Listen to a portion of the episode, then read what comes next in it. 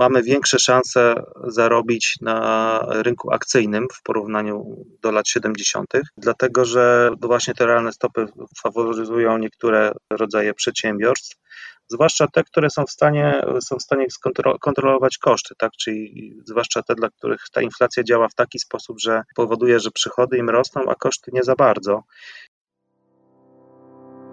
Jak odnaleźć się w finansach? Jak sprawić, by pieniądze służyły realizacji naszych celów życiowych? Na te oraz inne pytania odpowiadają goście podcastu Po ludzku o pieniądzach, którego partnerem jest General Investments TFISA i który mam zaszczyt prowadzić. Nazywam się Radosław Budnicki, na co dzień prowadzę podcast Lepiej Teraz i nie jestem internetowym guru zarabiania. Rozmawiam tylko po ludzku o pieniądzach z ekspertami, którzy zrozumiałym językiem tłumaczą zawiłości finansów i to, jak sprawić, by pieniądze nam służyły, a nie nami rządziły. Serdecznie zapraszam. Witam Was serdecznie w kolejnym odcinku podcastu Po ludzku o pieniądzach. Dzisiaj moim gościem jest ekspert General Investment TFI Piotr Minkina, który wystąpił już wcześniej w, w naszych audycjach, ale tym razem postanowiłem Piotra poprosić o wypowiedź i pewne rady dotyczące tego, w co warto inwestować w czasach, kiedy mamy dość wysoką inflację, podniesione stopy procentowe, no i sytuację gospodarczą wywołaną wojną za wschodnią granicą. Także moi drodzy, bardzo ważny odcinek, do którego wysłuchania Was serdecznie zapraszam. Cześć Piotrze. Witam. Witam Cię serdecznie w kolejnym odcinku podcastu Po ludzko o pieniądzach. Już wcześniej u nas wystąpiłeś, ale jakbyś mógł na początek przedstawić się słuchaczom, którzy po raz pierwszy trafili na ten odcinek, powiedzieć, czym zajmujesz się na co dzień? E, dzień dobry Państwu, Piotr Minkina, pracuję w Generali Investments e, TFI e, i zajmuję się strategiami i analizami inwestycyjnymi. Powiedz, czy coś się zmieniło od ostatniego razu, gdy rozmawialiśmy? Ach, pracy? ja nawet nie pamiętam, wiesz, kiedy żeśmy rozmawiali, ale poza tym, że środowisko rynkowe zmieniło, to to w sumie nie aż tyle. Y, z takich ciekawszych wątków, który doszedł, no to wątek, który mm, staje się jakby coraz bardziej popularny i modny, a mianowicie y, wątek związany ze zrównoważonym rozwojem i kontrolowania inwestycji właśnie pod kątem ryzyk dla zrównoważonego rozwoju. Powiedz mi Piotrze, bo właściwie po to chciałbym z Tobą porozmawiać, o tych czasach, które teraz mamy. Czy taki czas jak teraz to jest w ogóle dobry czas na inwestowanie? A, to bardzo, bardzo ciężkie pytanie, bo no, nie można na nie za bardzo tak jednoznacznie odpowiedzieć. Yy, można powiedzieć relatywnie. Yy, jest to dużo cięższy czas na inwestowanie niż to było yy, chociażby pół roku temu czy rok temu. Mamy dużo więcej wyzwań, mamy dużo więcej różnych prawdopodobieństw, jeżeli chodzi o potencjalny rozwój sytuacji. No a to z kolei, jak ta sytuacja się rozwinie, y, zarówno pod kątem gospodarczym, jak i geopolitycznym, y, bardzo mocno wpływa i będzie wpływała na różnego rodzaju tak zwane klasy aktywów, czy, czy rynki, na których przez, poprzez które ludzie inwestują i chcą zarabiać pieniądze. Jakbyś mógł wytłumaczyć, co to są klasy aktywów, bo to jest, to jest podcast po ludzku o pieniądzach, więc jakbyś mógł powiedzieć, co to jest. A, no to klasy aktywów, no to generalnie y, to jest taki zbiór różnych, y, różnych instrumentów, w które możemy inwestować i, do, tak, i właśnie klasą aktywów na przykład są akcje, obligacje, y, surowce itp. itd. Wiemy, że od paru miesięcy szaleje inflacja trwa wojna, to nie da się tego nie zauważyć. E, czy warto inwestować w takim momencie i jaką filozofię inwestycyjną ewentualnie przyjąć? No to kwestia celu, e, celu który nam przyświeca, dlatego, który sobie obieramy, dlatego że e, zupełnie inaczej do tego problemu będzie podchodziła osoba, która chce zachować wartość nominalną tego, co zarobiła.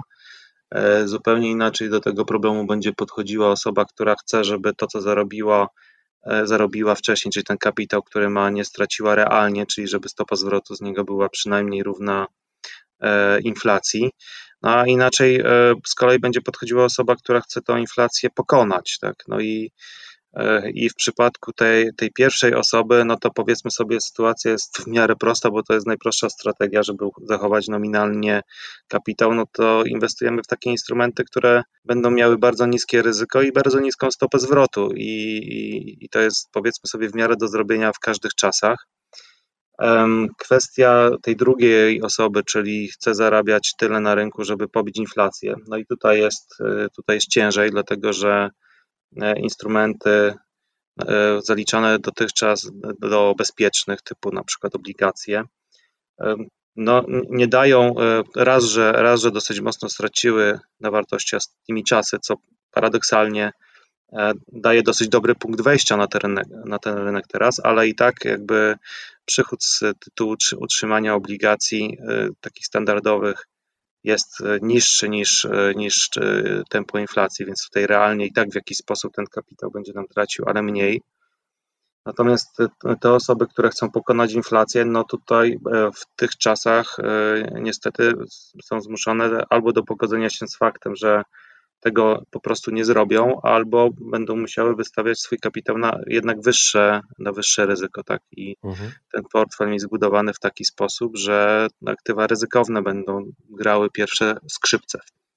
No dobrze, no to w związku z tym, że bardzo dużo się teraz dzieje, y, na co zwrócić uwagę? Jakie zjawiska są najważniejsze z punktu widzenia oszczędzania i inwestowania? E, moim zdaniem najważniejszy jest teraz puls gospodarczy, czyli to, co się będzie działo z gospodarką. E, dlatego że już tam od no, kilku miesięcy wisiało nad nami ryzyko tak zwanej stagflacji, czyli takiej sytuacji w gospodarce, gdzie wzrost gospodarczy będzie słabł, a tempo inflacji będzie rosło. No i z taką sytuacją mamy do czynienia. Pewnie, pewnie apogeum jeszcze przed nami, więc jakby śledząc, śledząc tę dynamikę, no to możemy podejmować jakieś określone decyzje, Oczywiście patrząc y, w lusterka wsteczne, czyli starając się znaleźć analogiczne okresy w przyszłości i uruchomić przy okazji wyobraźnię, jak różne klasy aktywów mogą się w takim środowisku zachowywać, czyli te różne rynki, rynek akcyjny, obligacyjny itp. itd., jak się mogą w takim środowisku y, zachowywać. No i y, z jednej strony, jak chcemy sobie popatrzeć wstecz, no to takim okresem kiedyś generalnie świat, albo nawet największa gospodarka na świecie, Stany Zjednoczone, przeżywała taki okres, to były, były lata, lata 70., które strukturalnie jest w pewnym sensie dosyć podobny do tego obecnego, dlatego że e, ceny surowców, zwłaszcza energetycznych, bardzo mocno wtedy szybowały w górę. Mhm. Napięt, była napięta sytuacja na, na Bliskim Wschodzie, bardzo napięta 73 sytuacja. Na, rok, po wojnie, po tak wojnie Kipur. Mhm. Tak jest, na, na Bliskim Wschodzie i to spowodowało, że inflacja Stan w Stanach Zjednoczonych wystrzeliła, a w ślad za inflacją rezerwa federalna zaczęła podwyższać stopy.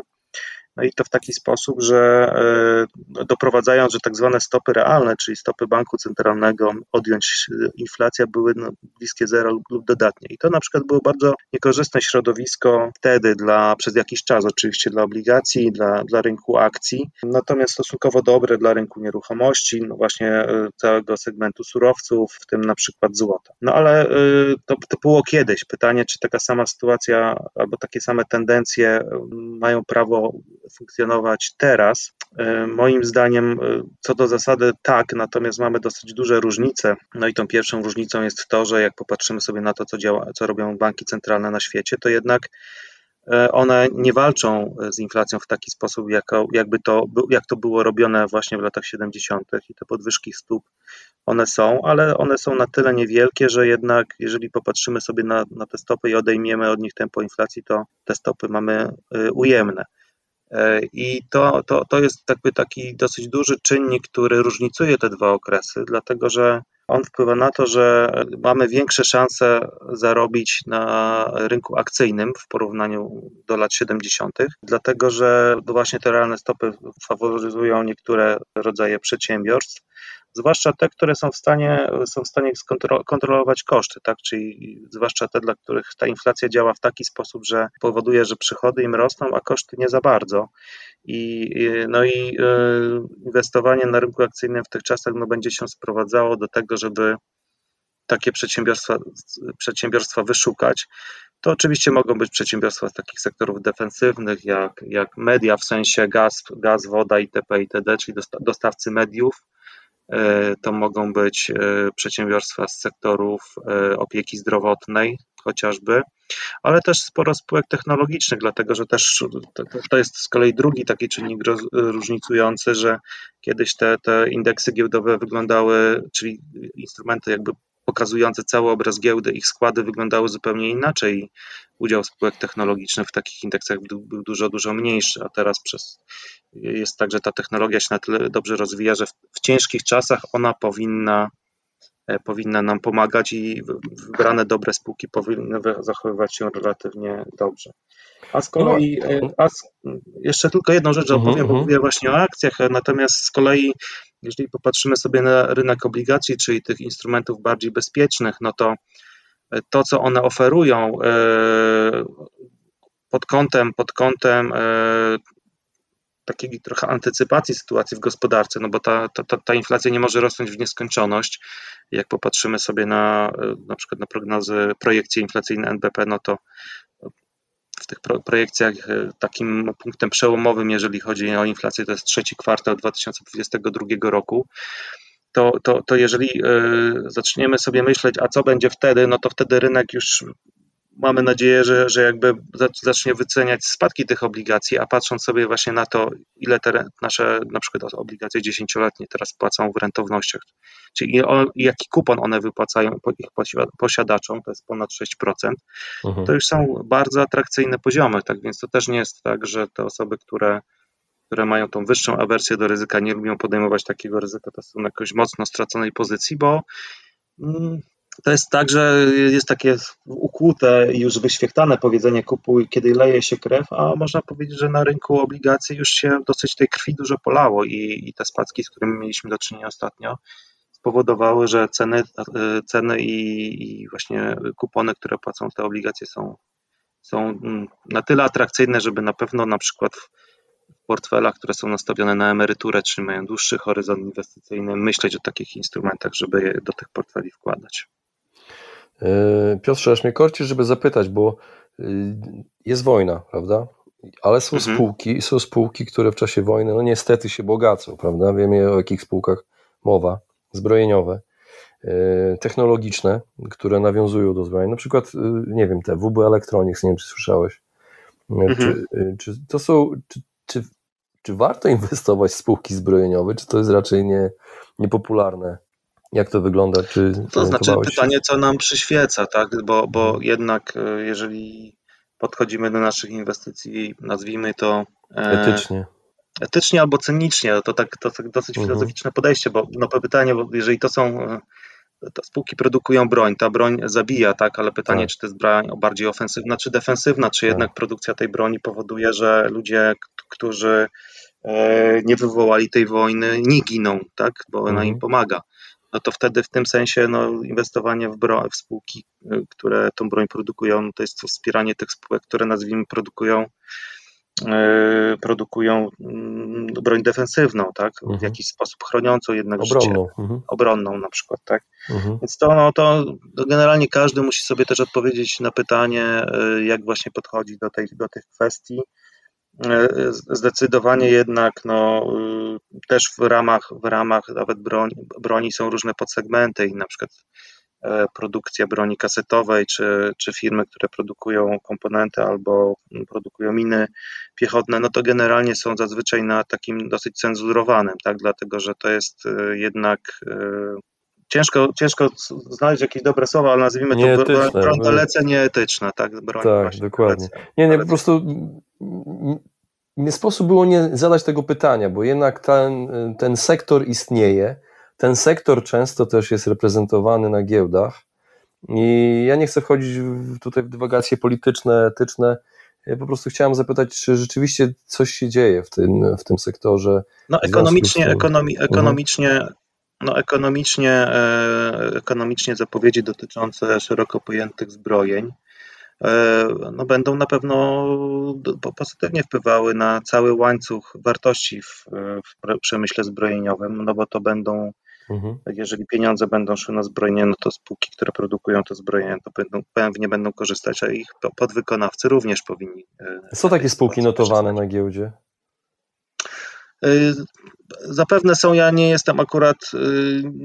Nie, nie, nie, nie, nie chcę pytać. Ja analizuję na poziomie mikro, na poziomie mikro, ale tak, no, no, no mhm. myślę, że myślę, że nie, no, no na 100%, na 100% tak można sobie. Mhm. No właśnie, a propos tego, jak dowiadywać się, skąd czerpać informacje o inwestowaniu? Gdzie znajdować te czerwone lampki, na które powinniśmy zwracać uwagę? Gdzie, gdzie, gdzie tego szukać?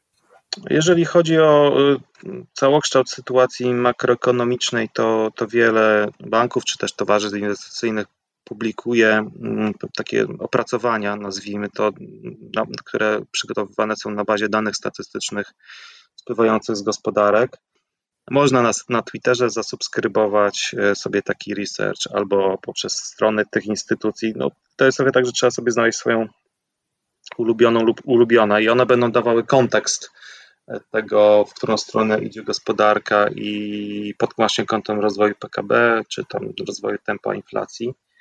No a to potem, jeżeli mamy jakąś bazę, to jakąś podstawę teoretyczną, czyli przeczytamy dwie książki czy trzy książki, wiemy, jakie sektory, w, jakich, w jakim środowisku, e, jakie środowisko faworyzuje które spółki z których sektorów, no to już troszeczkę tej e, pracy domowej trzeba będzie odrobić też samemu, ale, technologia też nam oczywiście sprzyja, no bo są, mamy też różne grupy dyskusyjne, blogi, e, wideo, e, wideoblogi, czyli vlogi, więc y, tej informacji jest sporo, natomiast y, trzeba się troszeczkę też przed nią przedrzeć, no bo nie jesteśmy w stanie zaabsorbować wszystkiego, co jest produkowane, więc to troszeczkę na zasadzie doświadczenia trzeba po prostu spróbować w kilku miejscach, kilku ekspertów posłuchać i zobaczyć, e, który historycznie się najmniej myli i którym nam najbardziej pasuje.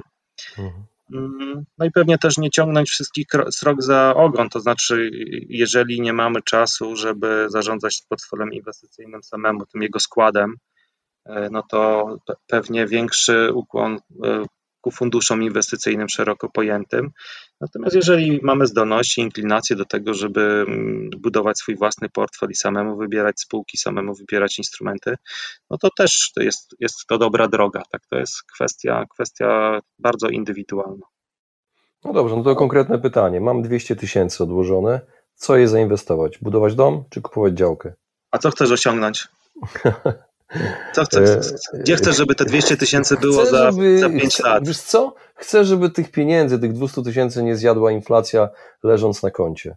Okej, okay, no, no, to tak. Mamy, mamy na przykład, y, są emitowane przez Ministerstwo Skarbu Państwa y, obligacje indeksowane do, do inflacji, które tam generalnie e, powinien, powinny mieć taki skutek, że jeżeli je kupisz i e, wypłacisz e, pieniądze z tych obligacji na przykład za 5 lat, no to wtedy te twoje pieniądze powinny być warte to, co włożyłeś, plus, plus inflacja, która była w gospodarce przez te kolejne 5 lat.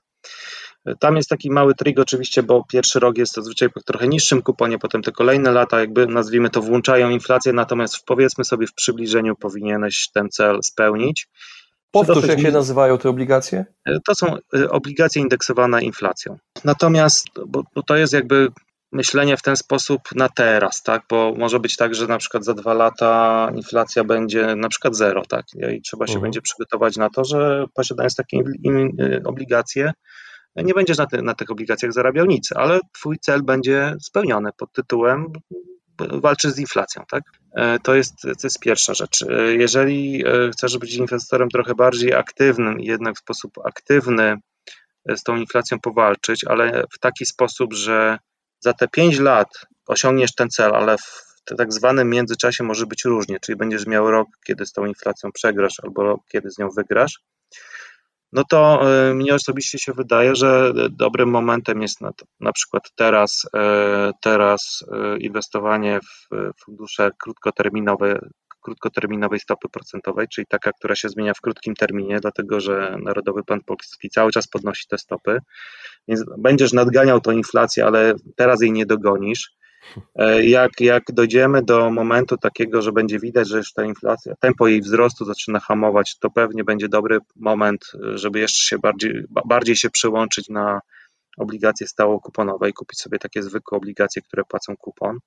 A jeżeli już z kolei dojdziemy do takiego momentu, kiedy inflacja zacznie wygasać i wzrost gospodarczy zacznie powoli, powoli, tempo wzrostu gospodarczego osiągać no i, i cyklicznie, e, gospodarka już będzie miała taką podbudowę do tego, żeby ruszyć, ruszyć z kopyta do następnego cyklu, no to wtedy na przykład przyłączasz się i do tego portfela dokupujesz, e, dokupujesz więcej akcji.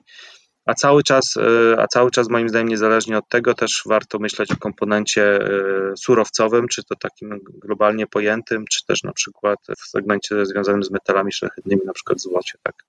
Mhm. Więc jakby klucz jest taki, żeby, żeby pytanie właśnie ile masz czasu i jakie masz podejście, jeżeli chcesz mieć święty spokój, to to pierwsze rozwiązanie, jeżeli chcesz być bardziej aktywny, no to warto trochę ten port, tym portfelem teraz zarządzać e, w sposób, w sposób taki bardziej, no, nazwijmy to dynamiczny, dynamiczny pod to, co się dzieje w gospodarce i wtedy też powinieneś e, osiągnąć z kolei rezultat lepszy niż w tym pierwszym, niż w tym pierwszym e, przypadku.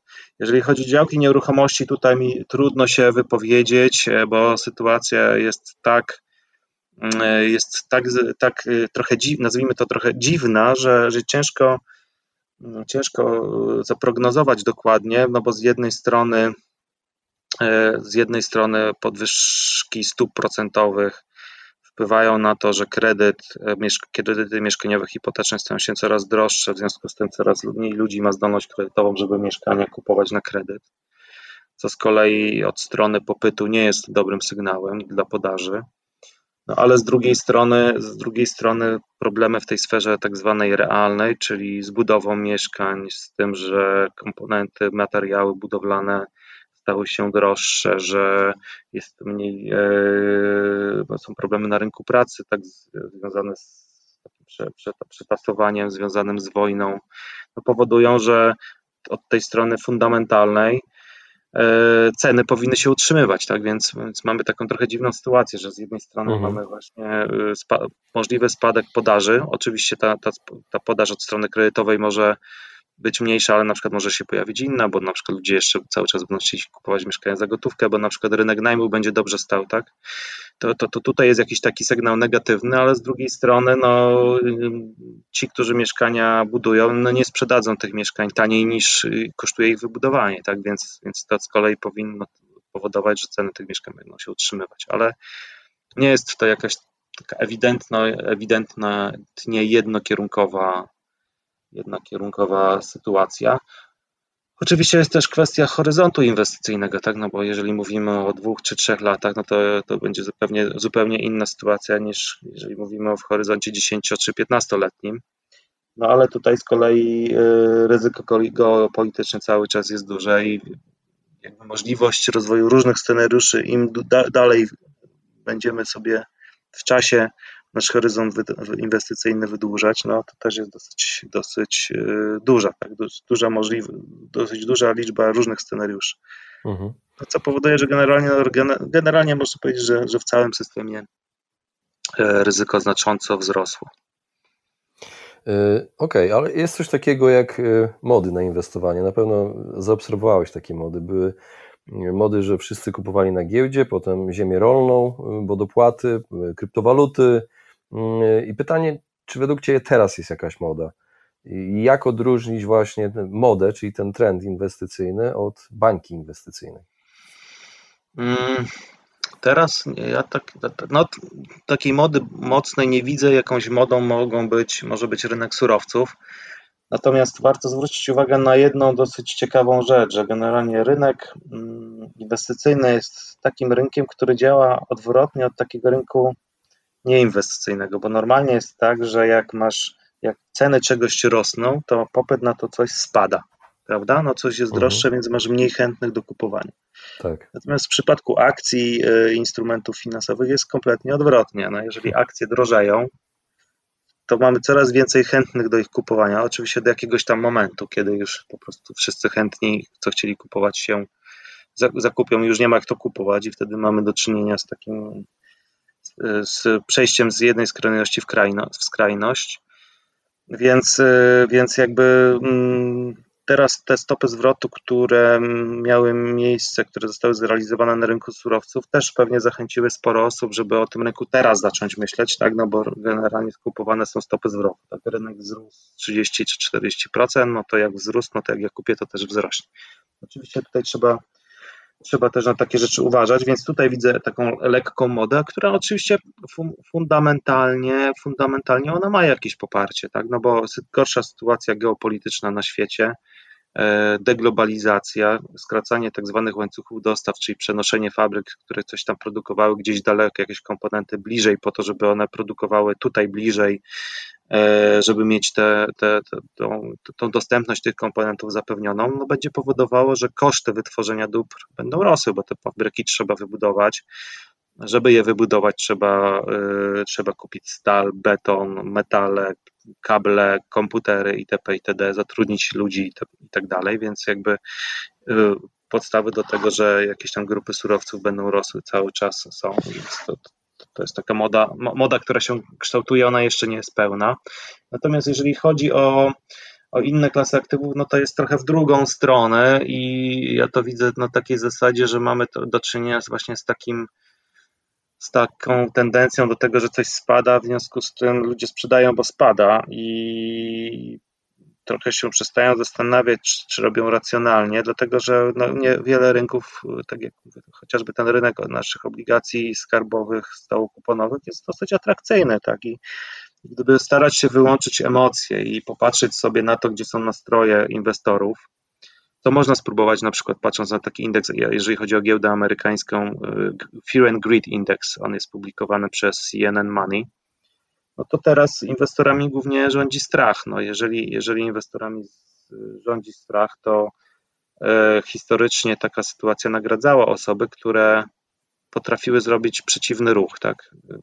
Nie, nie, nie, nie robiły pewnie tego, jak to się dzieje czasami w kasynie, że karta, nie wiem, nie idzie, więc obstawiam tylko jedną rzecz po to, żeby mieć dużą wygraną szybko, ale na, na takiej zasadzie, że okej, okay, ceny są atrakcyjne, więc za jakiś, jakąś część e, kapitału nabędę jakieś aktywa, tak. Mhm. Potem zobaczę, jak się to zmieni, jeżeli one się zmienią w taką lub inną stronę, to, to na przykład dokupię za mniej albo przestanę dokupować, bo jeszcze, bo się tak sytuacja zmieniła, że trzeba jeszcze chwilę poczekać, tak. Ale generalnie paradoksalnie, paradoksalnie ryzyko inwestycyjne w czasach, kiedy, kiedy na rynku panuje strach, jest mniejsze niż wtedy, kiedy panuje euforia, bo wtedy wiele aktywów wycenianych jest powyżej jakiejś swojej, nazwijmy to, fundamentalnej wartości. Mhm. A powiedz, jak w takich czasach traktować oszczędności emerytalne? No, emeryt, oszczędności emerytalne to rozumiem, że mówimy o ludziach w wieku naszym, czyli tam powiedzmy sobie trochę powyżej 40 w mhm. moim wydaniu. E, no to są to oszczędności, które mają bardzo długi horyzont, tak? W związku z tym one powinny mieć naturalną skłonność do tego, żeby E, żeby tam mieć premię za ryzyko e, w postaci wyższej stopy zwrotu, tak? No bo zależy nam na tym, żeby na tą emeryturę mieć, mieć jak najwięcej, więc z tym chcemy zarabiać jak najwięcej, a żeby zarabiać jak najwięcej, no trzeba jakieś, trzeba jakieś ryzyko podejmować. Ja osobiście jestem zwolennikiem właśnie tego, żeby w takich czasach, kiedy kiedy te stopy zwrotu można osiągnąć przy instrumentach, które mają wyższe ryzyko, ale są na tyle atrakcyjne, żeby do tych portfeli je nabywać, no to jest to, jest to bardzo dobry ruch, tak? I, no. i powinniśmy moim zdaniem te, te portfele emerytalne właśnie mieć, e, mieć bardziej skrzywione w kierunku aktywów bardziej ryzykownych niż na przykład E, taką część naszych e, inwestycji, czy część naszego kapitału, którą chronimy i jest to na przykład szufladka kapitał na czarną godzinę, tak, bo zapewne też część osób takie szufladki, że tak powiem, w, w, w całym swoim portfelu aktywów ma, czyli oszczędzam jakieś środki i przeznaczam je na tak zwaną czarną godzinę. Więc te środki powinny być lokowane na bardzo niskim ryzyku, natomiast przypadku to jest jakby jedna, jedna skrajność, a z drugiej strony moim zdaniem mamy tą skrajność pod tytułem inwestycje emerytalne, które jakby maksymalnie powinny wykorzystywać potencjał, który dają, daje rynek. Czy można to samo odnieść do osoby, która nie myśli o emeryturze, ale po prostu ma jakieś oszczędności, odłożone pieniądze? I pytanie, co w takiej sytuacji zrobić? Przeczekać inflację, czy próbować ją przegonić? E, to jest kwestia tego, że jeżeli ktoś ma te oszczędności odłożone, to musi sobie zdefiniować cel tych cel tego, co, co chce zrobić z tymi oszczędnościami. Tak? Jeżeli chce sobie za te oszczędności za 5 lat e, kupić działkę na przykład, tak? no to musi zobaczyć, ile ta działka kosztuje, ile ona mniej więcej może kosztować za, za te 5 lat i sobie zobaczyć, jaką stopę zwrotu musi, e, musi zdobyć, musi osiągnąć i potem zobaczyć, jakie rynki dają możliwość realizacji takiej stopy zwrotu i się zastanowić, czy chce takie ryzyko podejmować. Tak? Natomiast z kolei to trochę tak wracamy do początku naszej rozmowy. Jeżeli te 200 mhm. tysięcy ma być przeznaczone na to, że to ma być właśnie bardziej inwestycja e, bezpieczna, e, no to podchodzimy od strony ryzyka, tak? Czyli to jest na zasadzie takiej, że ok, ma być bezpiecznie, więc muszę mieć instrumenty bezpieczne, więc jeżeli mam, e, inwestuję w instrumenty bezpieczne, no to nie mogę sobie pozwolić na, na jakieś ryzyko. W związku z tym muszę zaakceptować po prostu, nazwijmy to trochę odgórnie, taką stopę zwrotu, która może nie dać e, takiej sytuacji, że z tą inflacją w tym jakimś horyzoncie inwestycyjnym będę w stanie zawalczyć. Tak? Mhm. Różne punkty, niestety to, to kwestia jest taka, że to jest jednak zależy, gdzie, gdzie się zaczepimy, co jest to, co będzie tym naszym takim no, największym, najważniejszym celem. No i wtedy trzeba się dopasowywać. Piotrze, już tak zbliżając się do końca, ostatnie pytanie mam do Ciebie, trochę osobiste. Czy są miejsca na świecie, w których Piotr Minkina sam chce zainwestować lub wydaje się, że są ciekawe do inwestowania? Ach, no zastanawiałem się nad tym pytaniem, e, znaczy nad, tą, nad, nad tą koncepcją mm, wiele razy i powiem Ci, że nie mam takiego, nie, nie mam takiego miejsca. E, jeżeli chodzi o świat. Natomiast mam e, inne przemyślenie, mianowicie takie, że w dzisiejszych czasach, kiedy jednak inwestowanie naszych pieniędzy w, powiedzmy sobie w dobra jak, w jakimś sensie materialne, tak? czyli, to są, czyli, to są, czyli to są akcje, czy obligacje, czyli coś, gdzie, gdzie coś leży, jakiś instrument, który jest gdzieś tam zachowany w jakimś rachunku, jest wyceniany w złotówce, to, to, to w dzisiejszych czasach w sumie bardzo łatwo e, o to, żeby utrata tego instrumentu była łatwiejsza, tak, czy w sensie jego wartości, czy nie wiem, to tak sobie naprawdę dywagujemy. Rozbrysk słoneczny idzie i na przykład komputery nam się daje, nie mamy dostępu do, do, do części naszych inwestycji, tak? Mhm. To, to pomyślałem sobie, że w sumie, w sumie zaczynają ważną rolę odgrywać maksymy naszych pewnie dziadków i ojców, którzy zawsze mówili ucz się, bo tego ci nikt nie zabierze. Tak więc jeżeli mamy jakieś pomysły odłożone na edukację, coś chcielibyśmy nabyć jakieś nowe umiejętności, które, które rynek akurat dobrze wycenia, które mogą być wyceniane, to takim miejscem, które z kolei y, pozwoli nam ten kapitał zachować, no to jest właśnie, właśnie nasz własny umysł, czyli podwyższenie własnych kwalifikacji, E, co z kolei daje nam możliwość do tego, żeby dostosowywać się potem do sytuacji na świecie, tak, w mhm. różny sposób. I być taka, może taka... znaleźć zarobek albo pracę gdziekolwiek się będzie na świecie. Na przykład, na przykład, mhm. na przykład. Dokładnie tak, tak, czyli da, da, da, dać sobie wolność tego, żeby się w jakimś regionie świata poruszać poprzez, mhm. poprzez to, że znamy język, no i potem mieć jakieś kwalifikacje, które nam pozwolą w tym danym regionie świata po prostu na przykład zarabiać na życie. Super. Piotrze, bardzo Ci dziękuję za rozmowę. Dziękuję bardzo. Właśnie wysłuchaliście podcastu Po ludzku o pieniądzach. Mam nadzieję, że Wam się podobało. Jeśli tak, poświęćcie swój czas, proszę pozostawić swoją recenzję na Apple Podcast. Jeżeli macie pytania lub propozycje dotyczące kolejnych audycji, piszcie do mnie na fanpage'u Po ludzku o pieniądzach i do usłyszenia następnym razem. Pozdrawiam serdecznie.